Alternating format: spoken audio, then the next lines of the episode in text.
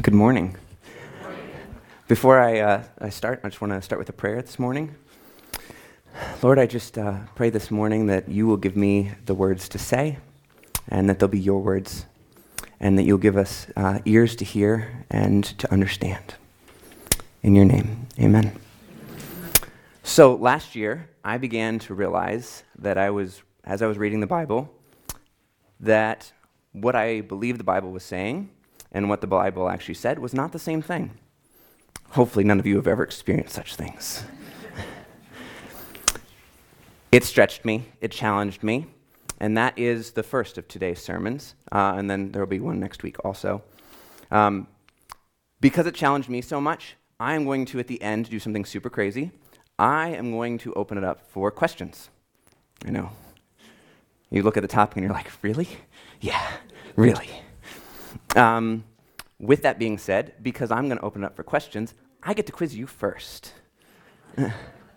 so, first question for today. Maybe? Try it again.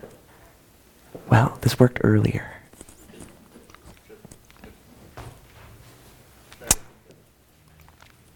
All right, Zadek, you're in charge.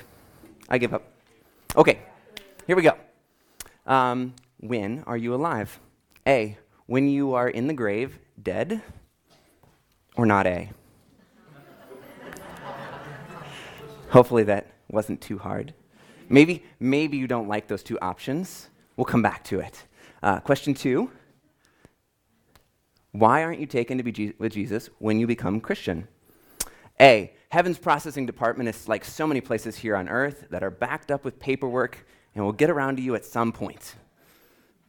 Or B, there is something else we are to be doing once we become Christians.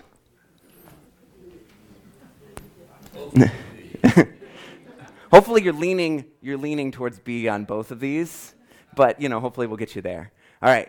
So um, Jesus makes some really interesting claims in the New Testament. Um, one of them today I want to talk about is the temple. Jesus claims to be the new temple.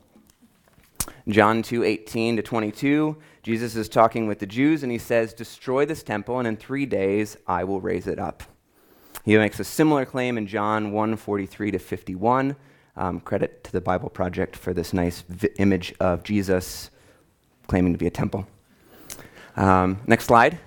Uh, Jesus also is claimed to be that by John himself. John claims at the very beginning, and the Word dwelt among us. That dwelt among us literally is tabernacle among us. It refers back to Exodus 29 44 to 46. I don't know about you, but claiming to be a temple, a structure, seems a little strange to me.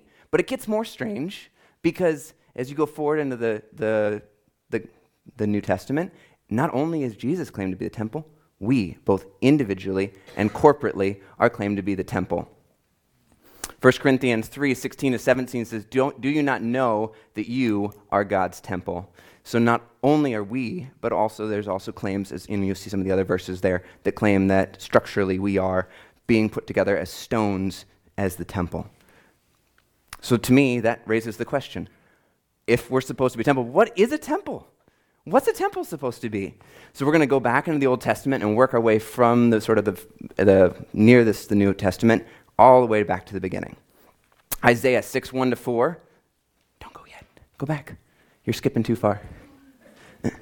Isaiah has this vision where he is in the Holy of Holies and he sees God's robe filling the temple, and he is like, Oh, I'm a dead man. Here I am in the Holy of Holies, and I see God. Now, if you think about this, the Jews have this perspective, and so do we, that God is omnipresent. He's everywhere. But there's something about the temple that's different. He is there in a more physical, more, more way, significant way than just he's everywhere. The temple's different. There's something about that. And when Isaiah gets it, because when he sees that, he's like, I'm a dead man. I'm not supposed to be here. God's space is there, and he sees that, and he's like, whoa. If we go forward, Solomon's dedication of the temple says a similar type of thing. He says, God, you can't be contained in this temple, and yet in some way, you dwell in this temple. And you're like, wow, that's, that's just amazing. So they have this idea that both God is, is there and yet he can't be held in it. But when he is there, where he is in that temple, it is more concentrated, more focused than it is God's right here with me right now. It's different. You go even beyond the temple, you go back to the tabernacle, the precursor to the temple. God will dwell among us and meet with his te- temp- people in the tabernacle. Exodus 25, 22, Exodus 29, 42 to 46 sticking with that theme. So God, here he is filling this stuff. And so that sort of, with that groundwork, we start saying, well, what's a temple? Don't, whatever. A temple is where heaven and earth overlap. So it is this place where God's space and our space overlap. Does that seem strange to you? It's different. So the idea is here, you know, I, when growing up, I always thought of heaven as this like this thing that didn't, it was a, it was a, a place, but it didn't over, you know, it, it structurally couldn't exist here in the same way. So to sort of step back and say, look, here heaven is overlapping with earth in a temple. That's different. What about before the temple? Exodus 19, 9 to 12, Moses encounters on Mount Sinai, and it very clearly says, The Lord will come down on Mount Sinai. Yes, he is everywhere, but there's something about what he's doing here. He's coming down onto Mount Sinai. Exodus 3 1 to 6, Moses experiences the burning bush, and the ground is called holy. There's something about God. It is there in a way that's different than just being omnipresent. Genesis 28 10 to 17, Jacob dreams about the angels ascending and descending. What some people say the ladder. Um, and when Jacob awakes, what does he see? He says, The Lord is in this place. Strange to say that if you were just thinking omnipresence. Of course, you know, he's everywhere. So we say that all the time. But there's something about this that's different. The Lord is in this place.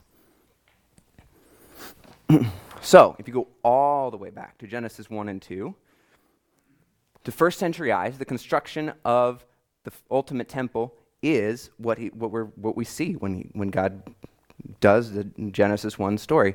And you're like, wait, what? Well, we just said it's where God's space and our space overlap, right? That's what a temple is. What do we see in Genesis 1? We see God's space and our space overlapping. God is walking with them in the morning, He is there with them. The Garden of Eden was the temple. It is where humans had full access to God. In that culture, in that culture, seven day dedication of a temple was a normal thing. The last thing you do when you create a temple is put in the image bearer, the thing that is the image of the God. In this case, it's a crazy statement. God says, you know, here, here in, in, this, in our Bible, God says, God puts in his image bearing creature, us, humans in the temple. We're the image bearers. So instead of some image of God, he puts in us. That's crazy. Absolutely crazy. So here we are at the beginning, and this is what, this is what we're seeing. You want to go a little bit farther forward to Genesis 2 to 4. These are the generations of the heavens and the earth. Now you look at that and you say to yourself, these are the generations of the heavens and the earth. That's a strange statement. Every other time, these are the generations of is used in Genesis, it's talking about generations, whether it's Esau or Jacob, anyone else that is in there, it's talking about who are their descendants. Strange, yes? Okay? These are the generations of the heavens and the earth. Genesis 2 7. What do we see? God formed man from the dust and the breath of God. The temple. We're seeing the generation of heaven and earth overlapping. So, image bearer, temple, Genesis 2 to 7. You guys tracking with me so far? Okay. All right. If you don't feel comfortable with the idea that the seven day thing was, was a thing in Genesis and that that's not, that's just, well, maybe that is the case. Here we go. Leviticus 8, 33 to 35. The Israelites held a seven day ceremony to dedicate the sacred tabernacle in the wilderness. 1 Kings 8 2 and 8.65, Solomon dedicates the t- temple in Jerusalem with two back-to-back seven-day ceremonies. Ezekiel 4, 20, 43, 25 to 27, prophet envisions that new Jerusalem and foresees a seven-day ritual. Exodus 25 to 31 and 1 Kings 6 and 7, when we're talking about that Garden of Eden imagery, tabernacle and temple have garden imagery throughout it. Trees, fruit, those are things that are throughout this whole thing. Revelation 22, you see the tree of life and the rivers from the garden. Again. So this is this isn't something that's eh, maybe it's just the way I feel about it. It's there. It's written throughout. Okay? All right. So, Genesis 3, we see something different though. Here we are, image bearers. We're supposed to be doing certain things. Instead, we rebel, and so we're exiled from the garden. We're exiled from God's presence. When God says you shouldn't eat of the knowledge of the tree of good and evil, he says, on that day you will surely die. When they're exiled, do they die? Physically? No. But what do they do? They're exiled from God's presence, and so they experience spiritual death. And most of us get that, but we forget that later and later there was still a physical death. So there is both spiritual and physical death that begins and then is continued through with this Genesis 3 exile.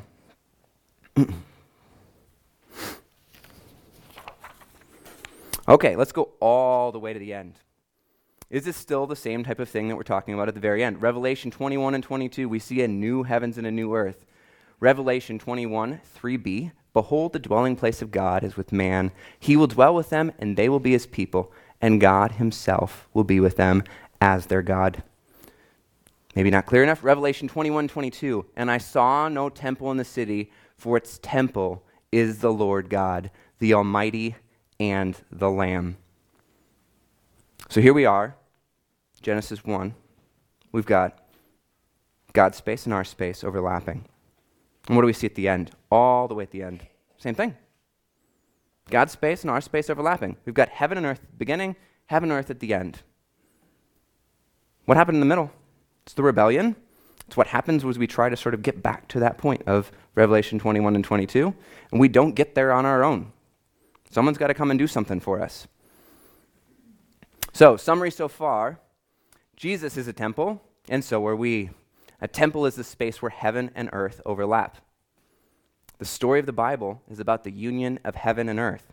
We just saw beginning and end, saw all the way through it. The story of the Bible is about the union of heaven and earth. Now you're sitting to yourself and saying, Boy, this earth thing, it seems pretty crazy. I thought we were going to get rid of that whole physical earth thing. It's so messed up, it's broken. What's going on here? All right, so importance of the creation. So we go back to this Genesis 2 7 verse. God formed man from dust. He didn't just make him come from nothing, he came from dust. From where's the dust? From his creation. We are made from God's creation and also from God's breath. Next one. Genesis 1:28. God tells, tells Adam, "Subdue the earth, have dominion, be fruitful and multiply." Where? On the earth. The creation. Be fruitful, have dominion, multiply. Keep going forward. Here we are. Mo- Noah comes off the ark. He's to be told, be fruitful and multiply on the earth. On the earth. Not somewhere else, on the earth. Jeremiah 29, 4 to 7. He's talking to the exiles here, people who are exiled, and he says, Build houses, plant gardens, marry, have children, seek the peace of the city in which you live. That sounds an awful lot like Genesis 128. We're told to be doing stuff on this earth with what we have here. Build houses, plant gardens, Continuing forward, John 3:16, for God so loved the world. That word world here, it's not just world, it's cosmos. It's the whole creation. It's everything. His entire creation. God is passionate about his whole creation. Not just part of it, not just us, his whole creation. That's why that word is used there. It's God inspired, it's not something that happened by accident. Keeping going forward, Matthew 28, 16 to 20, Jesus makes a statement all authority in heaven and on earth haven't been given to me. He's still worried about the earth. Romans 8 19 to 21 For the creation waits with eager longing. It's talking about this, this, the curse, and he's saying creation is waiting for its curse to be lifted. It wants to be free the same way we do. Quoting from Isaac Watts' least popular verse of Joy to the World Far as the curse is found, wherever the curse is found, is where we want it to reach to. We want this to end. We want this to be free, to completely break the curse all the way. Not part of the way, all the way. so I'm going to read you a quote here. Faced with creation in, his, in rebellion, God longed to set it right. God longed to rescue it from corruption and impending chaos and bring it back into order and fruitfulness. God longed to reestablish his wise sovereignty over the whole creation, which would require a great act of healing and rescue. God did not want to rescue humans from creation any more than he wanted to rescue Israel from the Gentiles. He wanted to rescue Israel that it might be a light to the Gentiles. He wanted to rescue humans that they might be the rescuing stewards over creation. So we're not to be saved from it, we're to be saved so that we can be rescuing stewards over it. So then you're saying to yourself, okay, creation, where's he going here? Well, summary so far Jesus is a temple, and so are we. A temple is a space where heaven and earth overlap. The story of the Bible is about the union of heaven and earth. God said very good over his creation. Creation is to be redeemed. so, moving forward from there, we get to the resurrection if you look at the resurrection and the definition of what resurrection means, you have to look no farther than the repeated empty tomb to understand it. This is not some figurative rising from the dead or some spiritual thing alone. Jesus physically, bodily rose from the dead. Nothing else is an explanation of uh, acceptable explanation of the facts. so then you ask yourself, okay, well here Jesus experiences this. But what's the Old Testament's perspective on resurrection? Ezekiel has this amazing vision of the valley of dry bones, where you see the bones and they begin to come back together into whole human beings. It's a physically rising, it's not just some figurative thing. Here he is, rising full human beings coming back. Daniel 12, 1 and 2 those who sleep in the dust will awake to everlasting life or everlasting uh, contempt. Job 19, 25 to 27. And after my skin has been destroyed, yet in my flesh I will see God. God's love and faithfulness in the present will continue into the future. For the Old Testament authors, belief in the final resurrection was founded on the love and faithfulness of God in the present, which they supposed must continue into the future. In the fan- final resurrection, man would finally return from exile from God's presence. That was the, that was the hope. That was what they hung on to. Now, you, you're looking at this and you're saying, well, but did Jesus talk about the final resurrection? Yes, yes, he did. John 5, 19 to 30. Jesus talks about all hearing his voice, including those in the grave, and either rising to the coming resurrection of life or the resurrection of judgment. We can refer to a couple other ones where Jesus talks with the Sadducees, Sadducees about the same type of thing, but it's about the final resurrection. Going forward. Now, if you read something like Romans 8, 9 to 11, and I'm just going to read it for you so that way you can hear it. You are, however, not in the flesh, but in the Spirit. If in fact the Spirit of God dwells in you, anyone who has not have the Spirit of Christ does not belong in him. But if Christ is in you, although the body is dead because of sin, the spirit is life because of righteousness. Now, most people would hear that type of thing and they'd say, ah, yes, we get spiritual life. And that's the resurrection we're talking about. But if you go farther down, you get to Romans 8:23. And not only the creation, but we ourselves, who have the first fruits of the spirit, that spiritual life, grown inwardly as we wait eagerly for the adoption as sons the redemption of our bodies. This is physical. This is not just spiritual. It's not just spiritual life, it's physical life. We're talking about both. Just like we had both at the beginning, we have both at the end. So then you say to yourself, okay, we've got a new body. For where? Where are we going with all this? John's gospel makes it pretty clear. In the beginning is how he starts off as one. And you're going, wait, haven't I heard that someplace? He's not very creative, is he? Here he is just knocking off Genesis 1. Or is there more to it? Yeah, yeah, there is. In the beginning, John's making the statement here we are kicking off a new creation. You go all the way to John 20, 20, verse 1. He starts off on the first day of the week. What day? The first day of the week. Here's John trying to make the point. Creation, new creation, is kicking off with what? Jesus' resurrection from the dead, his new body. We get to see new creation in Jesus. John 19, 23, on the first day of the week, Jesus breathes on them. No, he's not showing off the fact that with his new body, he doesn't need to brush his teeth. He's trying to show that you, if you tie it back all the way to Genesis 2, Jesus breathes on them and he says, Receive the Holy Spirit. We're back to that temple imagery again. Here we are, merged, body and spirit. Here we are. And Romans 8:20 to 21, again, I'm going to sort of picking up that section in the middle. For the creation was subjected to futility, not willingly, but because of him who subjected it to it in hope that the creation itself will be set free from its bondage to corruption and obtain the freedom of the glory of the children of God. All creation is looking forward to this new creation.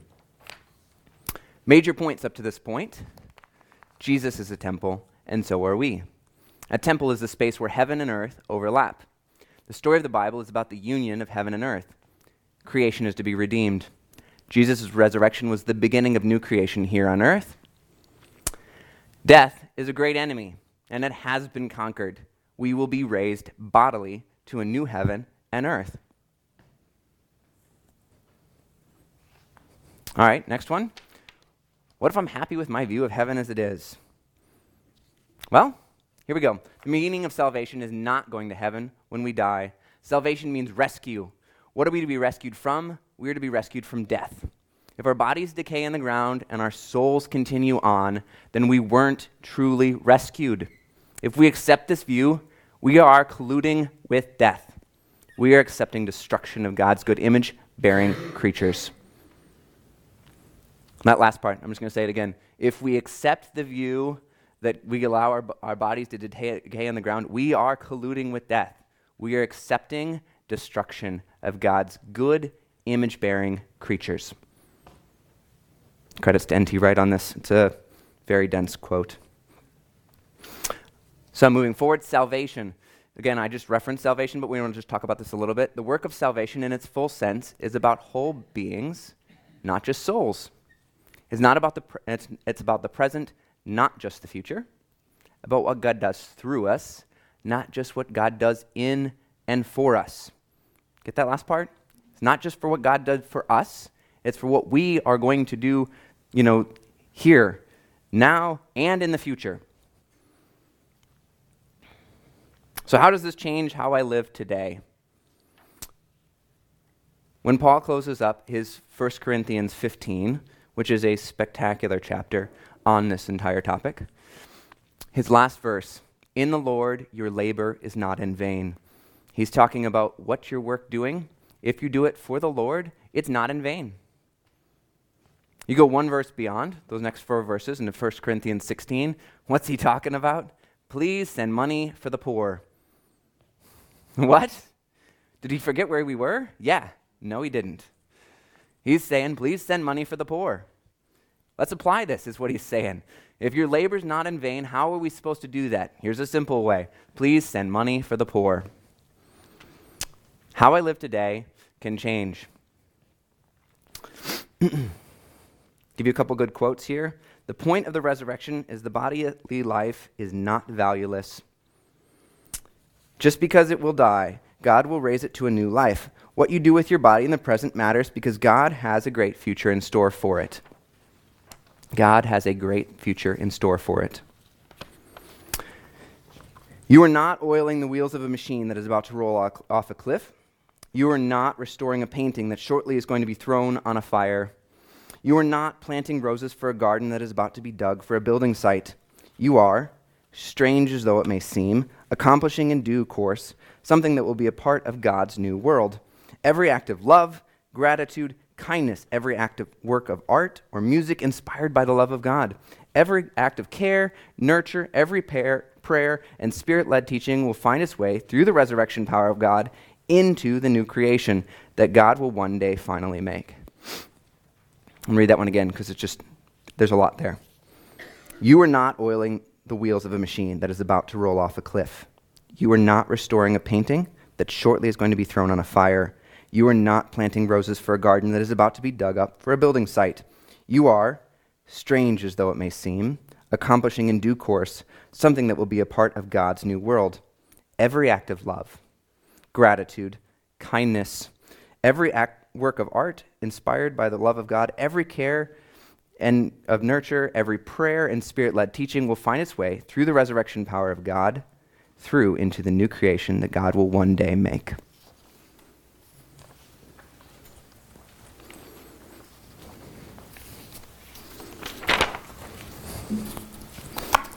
All right. And now I want to open up for questions. Because I've been thinking about this a lot, I have questions that I recommend potentially or ideas, but I'm open to other ones. These are just some of the ones that I, potentially you might want to ask because I've been thinking about this for a while. So, anyone? You can yell out a number or you can yell out a, a question, either way. Oh, yes.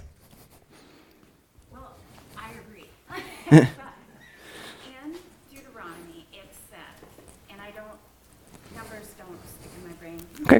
But anyway, the gist of it is that when you have a family and you start to teach these gifts and, and word to your children Mhm. and raise them up in the fear of the Lord, that it will be as heaven on earth. And I have really taken that to heart.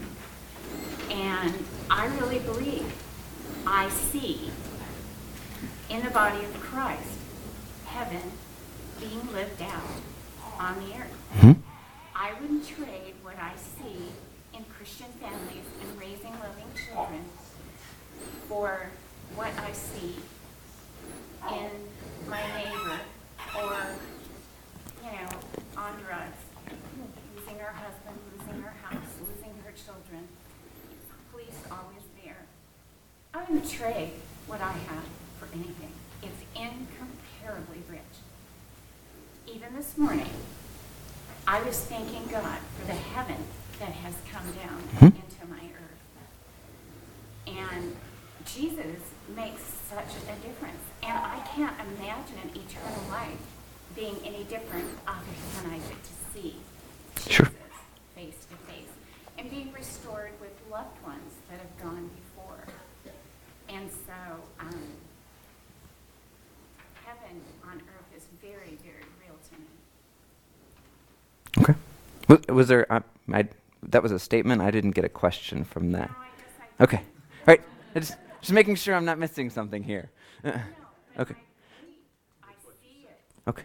I see it in loving families and, you know, when, I don't know, when the body of Christ comes together, I mean, it is just really cool. Mhm. And so I definitely see where heaven has come to, come to earth. No question, sorry. Perfect. No, you're good. Thank you. Uh, Number two. Number two. Ah, rapture, descending, and yes, okay. All right, so, um, yes, this one's a controversial one. Uh, we're going to start with the word parousia. Um, it's the Greek word that is translated for coming that we usually see. So when we talk about Jesus coming, the word that is being used in the New Testament is parousia. Outside of the Christian context, there were two uses for that word mysterious presence of God or divinity. And number two, a person of high rank makes a visit to a subject state, particularly a king or emperor visiting a colony or province. Wow, both those seem like sort of like stick. So when you use the word coming, boy, they picked a good word, didn't they? Now, we forget in context to this that in that idea, when someone of royal heritage or that type of thing would come and visit, people would not wait for them to come up to the gate and knock on it. They would go out to greet them. You didn't say, ah, the, the emperor is going to come or the king or whatever, and when he shows up, I guess we'll open the gates and let him in. No, we go out to greet him. So if you go to 1 Thessalonians 4 15 to 17, where you talk about meeting Jesus in the air, he left, he was in the air, he's coming back. And where do the people go?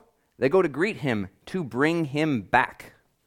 Not to run away, not to leave, to meet Jesus in the air because we're excited that he, the king, is coming back.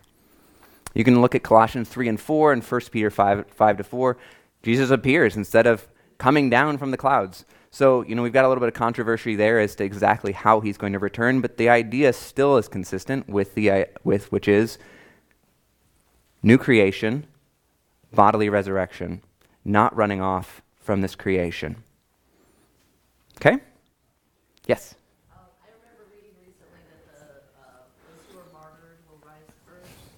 Okay. Yeah, so there's some discussion over those type of things. I would say that that gets into um, less doctrinal stuff, and I'd rather not. So th- there's yeah, there's a bunch of stuff that could be very non-doctrinal and very like hypothetical, and I, those are ones that are very you know, we don't want to. I'd love to talk with you afterwards about that.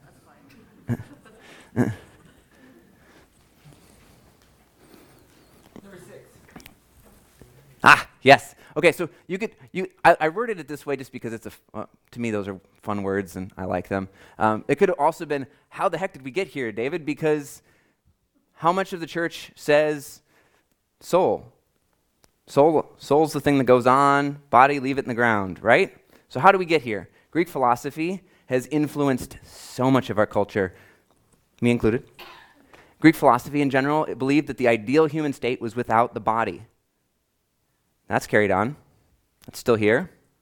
Gnosticism, you've heard of the Gnostic Gospels. It's been around for a while. Gnosticism is a tendency to dephysicalize and dehistoricize and replace them with ideas and philosophies. The Apostles' Creed was written in direct response to this exact problem. Now, you go to the Apostles' Creed, and you have things like, born of the Virgin Mary. Not that he just was some guy, he was born of a virgin. He suffered under Pontius Pilate. He rose from the dead.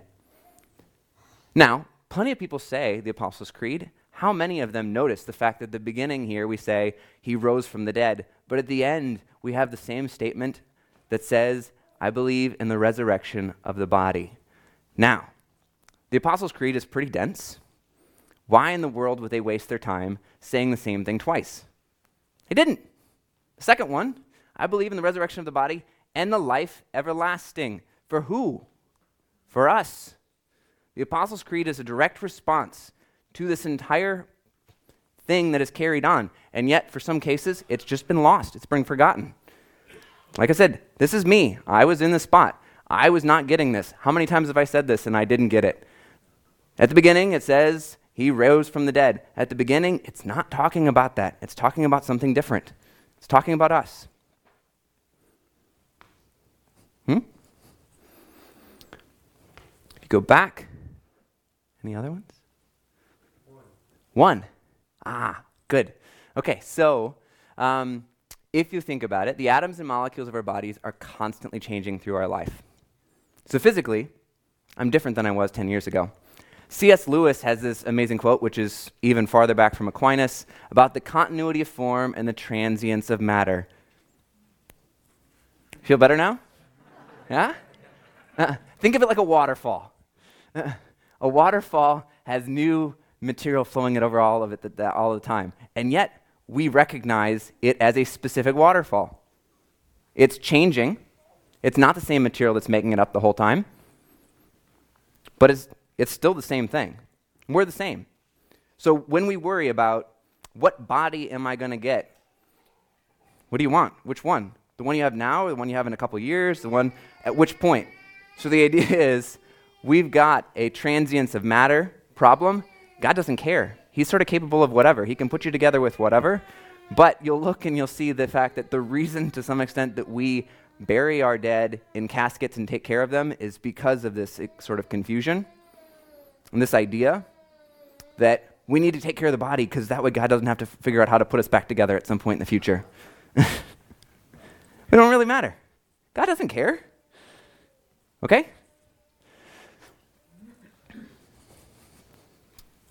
Ones?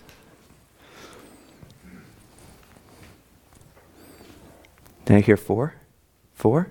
How about four? Four. Four. Um, this one, I, am just going to poke some, poke some things here. Everything we act with is re- interact with is God's creation. We are to subdue the earth and have dominion. Politics, medicine. What about things like mental health, life extending advances? How far do we go? What should be treated? Environment, climate change? Mm-mm. Shouldn't have said that one. Endangered species, agriculture, Boy, there's a lot of controversy in agriculture, climate change, endangered species. Those are all things that are part of creation. If we have the perspective that creation is God's and we are supposed to have dominion over it, we are not being called to be passive about these things. We can't all be experts on every topic. I get that. The church needs to be able to find people who have a biblical view and understand how to approach these topics.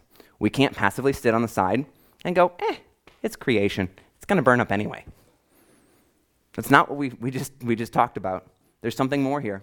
We've got to deal with it. We can't walk away from it. We can't ignore it. We can't stick our head in the ground and pretend it doesn't matter. Okay. Seven. Ah, perfect. Okay. Who will be raised from the dead? is answered in that quote, quote from uh, Jesus earlier on All people will be raised from the dead.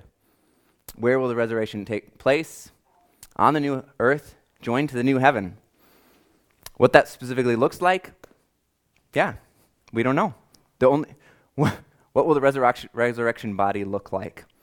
Well, the only place we've seen some of new creation is Jesus. Jesus' body is the new, bo- new resurrected body. It is the new creation. It's got some really interesting sort of traits to it, you could even say. It's both recognizable to his disciples and yet not.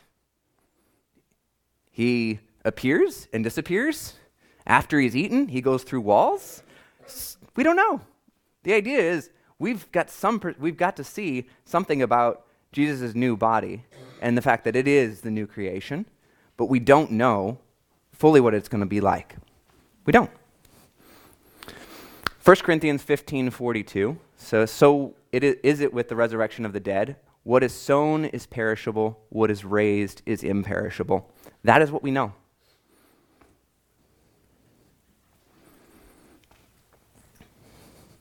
Yeah. Okay. So the scripture says new heaven and new earth. Does that imply that there was an old, er, old heaven and that the old heaven undergoes some sort of changes to the old, and will the old earth? Sure. So um, in Revelation 21, it talks about, Behold, I am making all things new.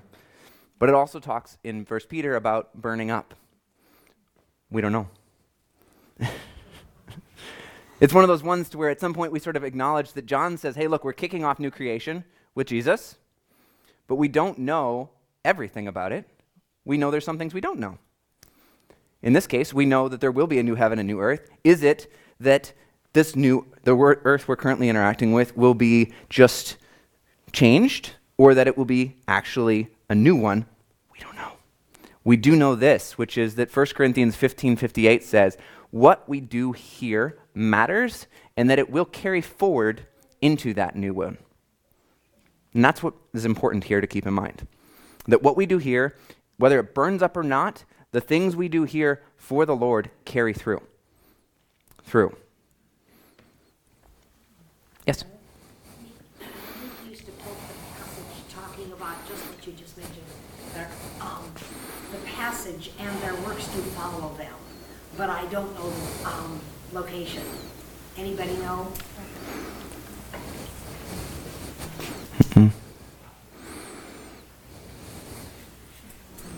Sorry, I don't know it off the top of my head. How many times have I heard it?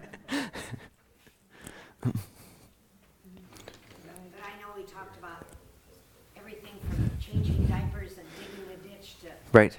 You know, right. a house and being an executive in a, in a business, you know, mm-hmm. Right. Right. And that's why I wanted to use that quote there at the end when I was closing the sermon, just from the standpoint of if it's for the Lord, it carries through. That's really hard for us to grasp how that could be the case. How could you know, driving a nail into a board when you're building a house for the Lord carry through into the new creation? I don't know. I really don't. Somehow, he's not limited. That's amazing. Nine? Nine. Mission of the church. Yes. Awesome. So I already addressed some, this somewhat with the salvation thing. So as long as we see salvation in terms of going to heaven when we die, the main work of, of the church is bound to be seen as saving souls for that future. When we see salvation in terms of God's promised new heaven and new earth and our promised resurrection to share in that new, glorious, embodied reality, then the main work of the church demands to be rethought in consequence. Our slogan should be both we believe in life before death and life after life after death. That hurt you? Your head, that last little bit? Life after, life after death? yes. Oh, okay. All right. Yes. So, um, what about heaven? Three. Can we go to three? Let's go to three. Yeah. So, Luke 23 43, Jesus makes a statement Today you will be with me in paradise to the um, thief on the cross. Philippians 1 23 and 24, he desires to be with Christ. 1 Corinthians 5 6 to 9, he, he is what would be away from his body and at home with the Lord. John Polkinghorne, famous physicist, has a sort of a, a nice quote for those of us who are millennials at least. God will download our software onto his hardware until the resurrection when he will download our software onto our new hardware. okay? With me? So there's this idea that there is going to be something between the time we die and the time we are raised. We know a little bit about it. There's a couple verses on it. The majority of the verses that we read don't talk about it. They just sort of, you know, if once you get this this under your, you know, in your bones that the resurrection, the final resurrection is where we're going, every verse you read starts to sort of you start to see it. And all of a sudden, a lot of the verses you started using to sort of say, ah, well, see, look, this is me getting to go, go to heaven, stop being there. And there starts to be only a couple of them that really are like less ambiguous about that. So we get to be with the Lord. We don't know what that looks like. We don't know whether that's just solely us, whether that's corporately. We don't know. So that's life after death. And then there's life after life after death, which is the resurrection. With me? So that's what we're looking, you know, that's our final hope is life after life after death. So we believe in life before death, and we believe in life after life after death. Yes? Yeah, I'm not sure the question of the Miller's friend, I don't know his name, he asked about, I think about a new heaven. Yes. And um, I'm not totally sure on this, but doesn't the Bible just refer to a new heavens and a new earth? Meaning maybe the heavens that we see as opposed to a new heaven? Right, right. So there, the in in uh, the Bible, there are times where the Bible uses heavens to mean the skies, the things above us. But then there's even the, quote where Paul talks about like the third heaven, and that's specifically like the heaven we think of as heaven. Um, and so there, there is this sort of this Jewish understanding of both like the skies, space being the, the second heaven, and then third heaven being heaven. And so that sometimes it's not, it's, it's not always clear which one they're talking about. So, but there are points where it just says new heaven and new earth. And so that we're still unclear of exactly how that'll look. I think I've hit. Oh, yes, Dan. Yeah? Okay. To going to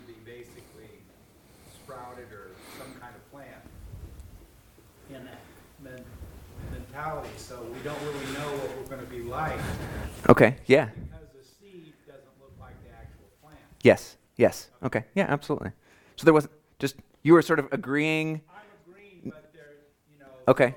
We know that we're gonna be different in heaven than where we are now. Yes. Just like a seed is different than what the plant actually looks like. Right, right. Yeah, and it's just one of those things to where they use all of these different metaphors or examples because we really just can't wrap our head around it. You can't, until you've seen it and been it, you can't really sort of fully grasp, grasp it. Yes, Lydia. Can you elaborate and clarify on the mission of the church a little bit more? Yeah, yeah, yeah. So, you know, it, again, this this can go back to you know what I was talking about about the creation, which is that the church's focus has been on saving souls, saving souls, saving souls, saving souls, saving souls. It's not the soul only; it's the whole. We are not souls; we are wholes.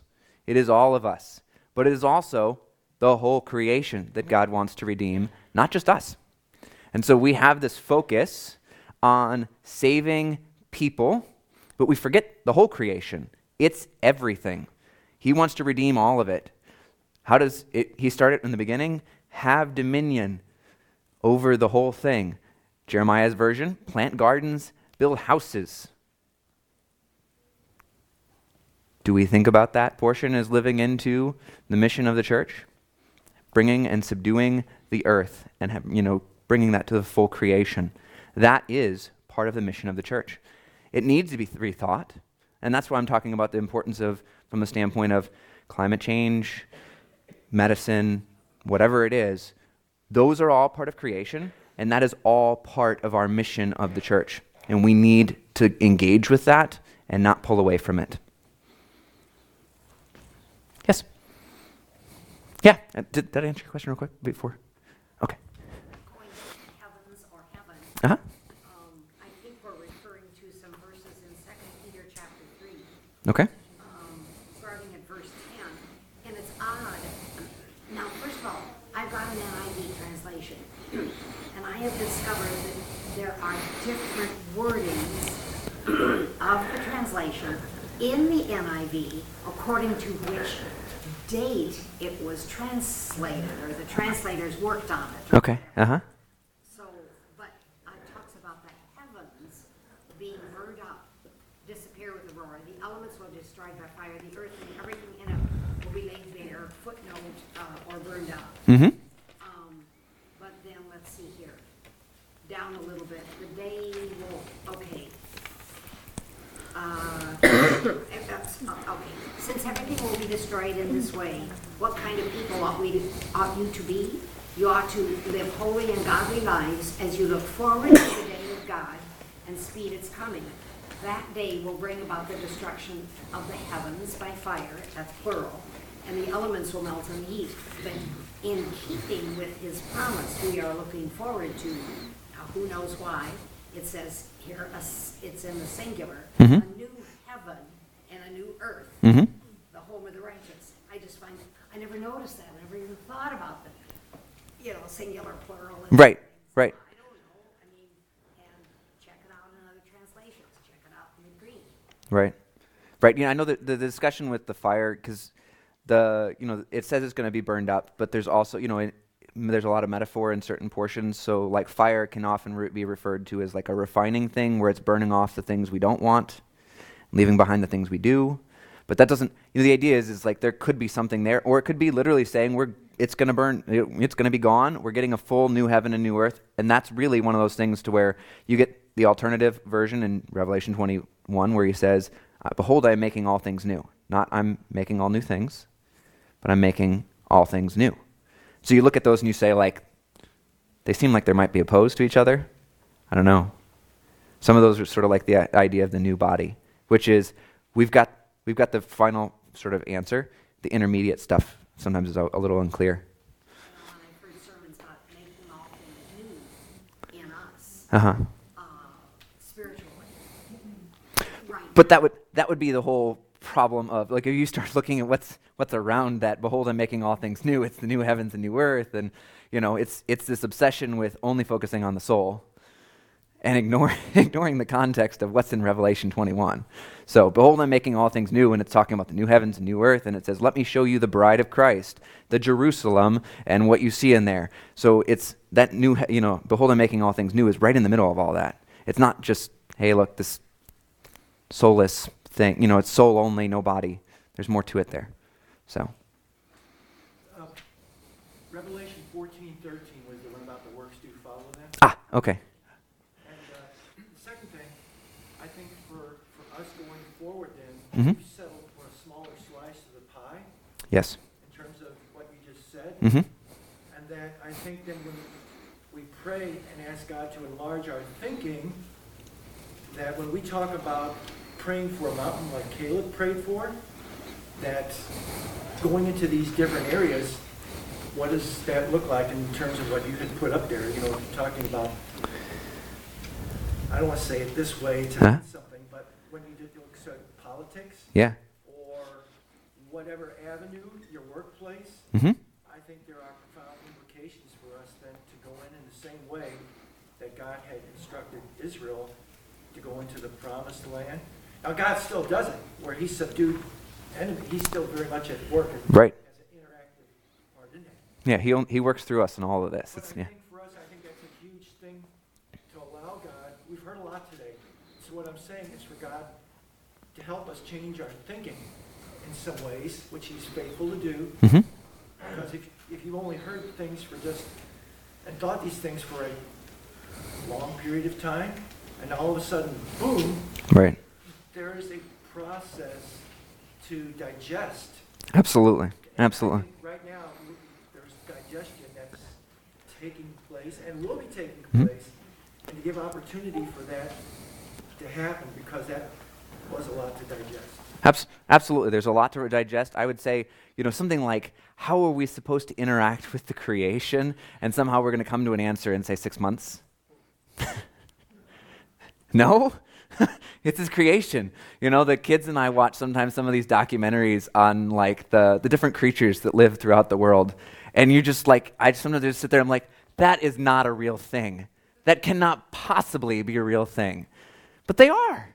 And we're, we're called to, to subdue and have dominion over all of it. I don't know. That's going to take a while. So, in conclusion, I think, Oh. I'll just say it this way for me, sometimes there's a mentality that if we can put it in a box, put a bow on it, Yeah, I've conveyed this to you, right. And it's not that case. Yeah. it's, it's not that case. This is more open. I, we've opened a box and we've got, yeah. And I think there's an odd wonder to that, that God gave us a revelation here, and we're, he's gonna continue to show that, Yes. but that we don't fall into a trap per se, that we, we've got this figured out. You know hmm what I'm trying to say? Absolutely. We don't Absolutely. package it tight, because I think sometimes we lose the power then, or the, what he wants, when it's an ongoing thing. I've given you a revelation, let it do its work, and, and go with that, hmm instead of compartmentalizing it, Mm. And then sticking it like in a tackle box on a shelf, and then going on to something new. But that, yes, God gave us a revelation, see it as that, and now God add to my understanding. And that's why Paul prayed for the church to have the eyes of their understanding open. In Ephesians chapter 1, after he says all these things about being seated in heavenly places, and uh, it goes on about being accepted, and- but then he comes to that place where he makes that prayer. Right. And I think that's a good thing for us to pray and incorporate into our quiet time. God, open my eyes and help me to grasp, and not just put you in a box, but to grasp. Because we've, I'm sorry, we have a finite mind and we have hmm. an infinite creator. and That creates a problem. Right. For me. Right. Very much so. Absolutely. That's all I'm saying. You had a, you had a, Uh, I, what I thought, uh huh. feel, Uh-huh. of the church is, how you speak, how you deal with people Mhm. that are around you, how you receive people. Um, it's just walking your life in, in Christ. Mhm.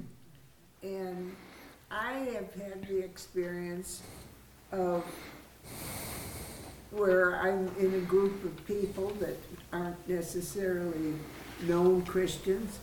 Uh, if they have a sickness or if they have someone who's just died, my response was, let me pray with you. And it wasn't something hard for, they receive it graciously. Right. And then I have people coming up to me and saying, well, I'm not sure I'm saved. And then I had the opportunity to Mhm. share with them what it means to be saved. And uh, they, people just walk up to you if you walk in the way Christ wants us Sure. to walk. Absolutely. And you have open doors to just share the gospel. Absolutely. Yeah. And that's what I've experienced in my life, Mhm. is the mission of the church. Yeah, and some of that, you know, is sort of that sense that people get, which is that because you're the place where the heaven and earth meet as a temple, um, that you carry a power that the world doesn't have. And somehow they sense it. You know, they, they sense it because how can you not? And so, you know, people come, come to you because you're living into that. So I'm, I've probably gone way too long at this point. Because, yeah. Um, so I just want to uh, go back real quick to my questions at the beginning, because I know some of you might be going, well, David, you said something about questions, and then you hinted that B was the sort of the answer. Um, if you go back to when are you alive, we don't want to collude with death and accept the fact that our soul is all that goes on. It is a bodily resurrection. We want to we want to live into that. We want to f- keep that in mind as we move forward. What about what do we what you know why aren't we taking to be Jesus when we come to become Christians? What's this thing we're supposed to be doing? It's not about proce- you know the processing department being slow. It's about the something else we're supposed to be doing. It's living into His entire creation, souls, bodies, the whole thing. It all is part of the creation, and so is beyond that. And we need to live into the whole thing. That is what we're being called to do. Thank you.